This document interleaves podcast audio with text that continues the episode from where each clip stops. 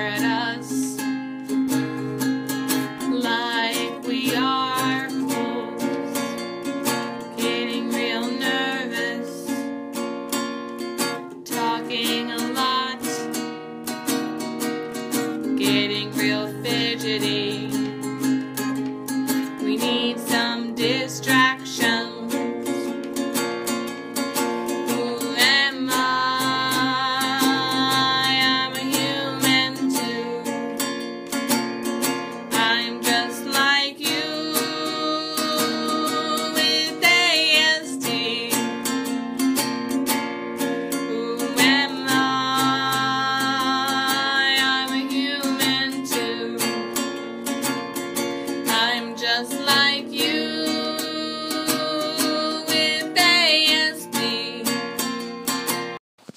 Hello everyone and welcome to Autism Stories, where we connect you with amazing people that help teens and adults with autism become more independent and successful.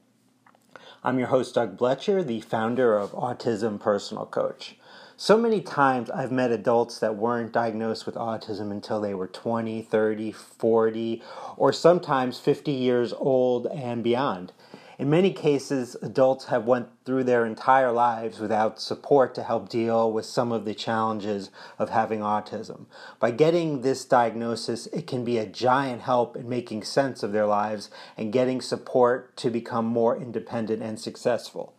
Today we are going to talk about the diagnosis process with Katie Hatmaker.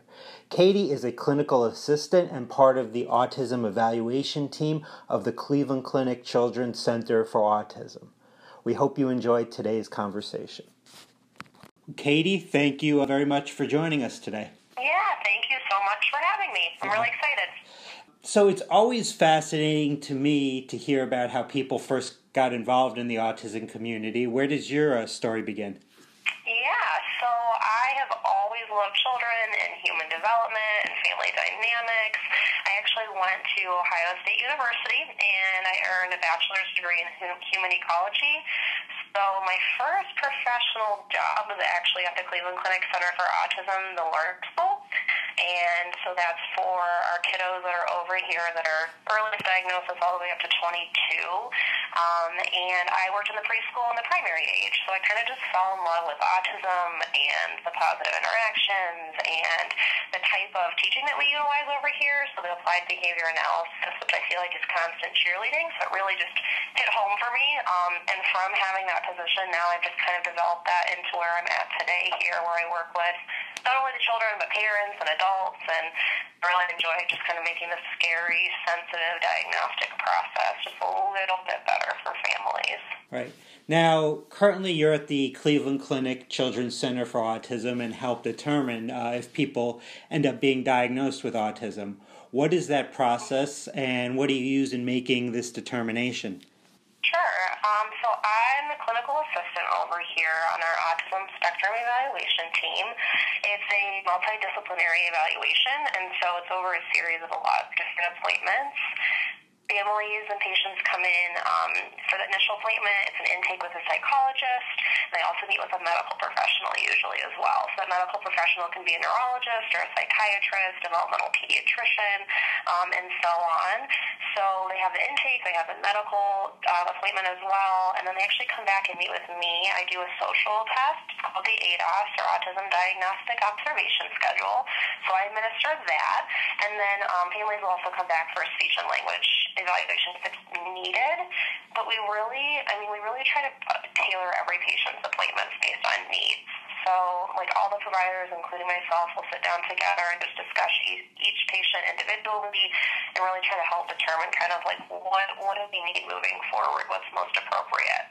And how, and with that collaboration, like, how, how much time is, like, spent um, sitting down and, uh, discussing um, each each each person that comes in to be evaluated? Yeah, I mean, it varies so much just depending on the, the person. So sometimes it's a little bit more straightforward and sometimes it's not. So we take as much time as needed. So we meet about every single patient that we see, and the meeting's not really determined how the length of it. It's just really how long is it going to take until we all come to the same kind of conclusion and really feel good about what the plan is for that person. So sometimes we'll meet once, sometimes we'll meet multiple times, sometimes we'll reach out to other providers as well.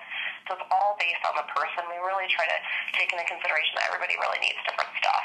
Mm-hmm. Once someone comes in for the evaluation, I'm sure there's much anxiety in terms of mm-hmm. learning the, the results. So how long does mm-hmm. how long does that process take? Yeah, so since it is a, such a multidisciplinary evaluation, there are like a series of appointments.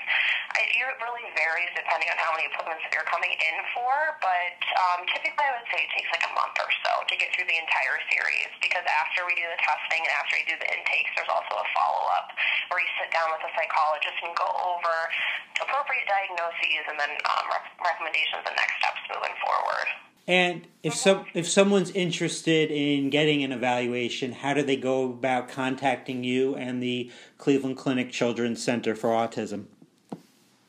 So they can call our front desk. The telephone number is two one six, four four eight, six four four zero, and the ladies in our center are amazing, and they're more than happy to just chat with you about what's needed, and they can help you schedule those appointments. Now, unfortunately, because so many people are looking for a diagnosis, there can be a waiting period of months to get an evaluation. In the meantime, are there any things families or individuals can do to help to prepare for testing while they're waiting for an evaluation? Mm-hmm. Yeah, that's such a great question, because I think the entire process, including waiting, is so overwhelming and scary and, and can be really, really, really, really bad for families. So honestly, it's really just helpful to sit down as a family and discuss your main concerns, whether that be, you know, if you're an adult patient, talking with your friends and family, or if you're a child, really as the parents, looking to see what are your main concerns and what do you think are their areas of strength too. So when you come in for an initial intake, you are really clearly able to communicate like your thoughts and what your concerns really are. So I'm a huge advocate. I make lists in my own life, so I always advocate, you know, tell families, make make a list of all the strengths and all the areas of concerns, and try to look back to at developmental mile, milestones. Whether you're, you know, it's a child or it's an adult, either way, kind of even looking at those developmental milestones to see if they were met on time or not. Biggest thing, though, we always tell families, stay off Google. Google can spiral you in such a bad way, and so just kind of sitting down as a family and, and yeah. you know, really just looking at yourself, but just try not to look on Google as much as you can. Right, and I would imagine writing down all that information is helpful, because it's tough to remember everything once you walk right into uh, the, the appointment. Yeah, absolutely. And in that intake appointment, the psychologists and the doctors are asking the family so many questions. And so, yeah, to be able to, you know, clearly have your concerns there, but then they also are able to get their information too, it's really super helpful, because, yeah, so there's so much to say. Right. We don't want you to forget anything. And... And with Autism Personal Coach, so many times we will meet adults that um, either are looking for an evaluation or have have recently been diagnosed. So will the Cleveland Clinic Children's Center for Autism evaluate those people? And if so, do they go through a different process than those being evaluated that are under eighteen years old? Yeah, so we actually do see adults. Adults, we see adults up to any age too. So I've seen all the way up to sixty-five so far, um, just with the you know the diagnostic part that I do. Uh, so it's really actually a similar process as children. So they still have adults still have an intake with a psychologist, they have an intake with a psychiatrist, and I still complete or administer that um, the A D O S or the the social piece of it. So the psychologists and psychiatrists are really looking at difficulties throughout the adult's entire lifespan, as well as like just like learned social behaviors, and sometimes things can be really effortful for, for individuals that are on the spectrum. So, yep, we do see adults. Mm-hmm. So you've had a sixty-five-year-old come in. Mm-hmm. Yeah, we sure have. It was really, it's it's a different, it's an interesting, it's a cool process. We hear a lot of good stories from so many different types of individuals. Mm. And when people are diagnosed with autism, it's often a relief because it gives a sense of validation in terms of explaining why they've had certain challenges in their life. However, mm-hmm. the, then it comes to the next step is just kind of like, what do I do next, receiving support to overcome these challenges? How do you go about um, guiding them in uh, finding this support? Yeah, I mean, this is so important, because it's one thing to have the diagnosis, but it's really about what do you do with that diagnosis that's going to change that child or adult's life. So the psychologist at that follow-up really goes over comprehensive recommendations that we think would be most appropriate. And then I actually, in my current role, also do parent resource meetings or adult resource meetings. So I meet with any age. And that's really me sitting down and us as a team together and looking at that letter from the psychologist and trying to figure out and prioritize what's most important moving forward. So I review community resources such as the county board. I talk about the waiver. I talk about different scholarships that are out there. I honestly touch on Autism Personal Coach for almost every single one of my adults. Um, and really just try to sit down with them to say, like, hey, these are the top three things that we can do moving forward right now, because we can't work on everything at once, but as a team coming up with what are the community resources that are out there that's going to be most beneficial. And this is also something that the psychologist does at the follow-up too, but I think just for me to be able to re- reiterate, hey, this is what's going to be really helpful, and, and help the families feel like they have a good direction and where to go. And also, hey, you know what, if you have questions in the future, come back. You know, here's my card, here's my information, here's the psychologist's information. If you have follow-up questions, if you have questions about the medical piece of it, absolutely call back, because we can always fit them in if they've not gone through our clinic. And so so this is during the uh, the follow-up when you give them results. How long does this type of meeting take place? Like, how long?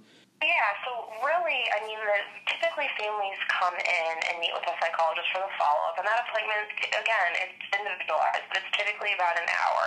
It can be a little bit less, can be a little bit more. And then if families want to come back and meet with me, we we encourage them to take about two weeks before they come back. We want to make sure that they have time to process the information, process the diagnosis, look into things themselves so that they can come back and just have their questions written down for me too. So, you know, and, and just seeing if they've had any hiccups along the way that I can try to try to talk through with them.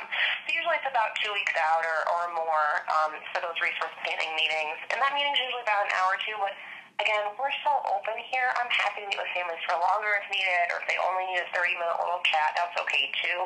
But those resource planning meetings, I don't put any time like frame on them. So even if you come through our clinic, or even if you haven't come through our clinic, you know, you can come in at any point in time. It doesn't need to be right after a diagnosis is given. If you just need more information and you were diagnosed at U H or anywhere else, you can always come back and meet with me. I'm happy to do that.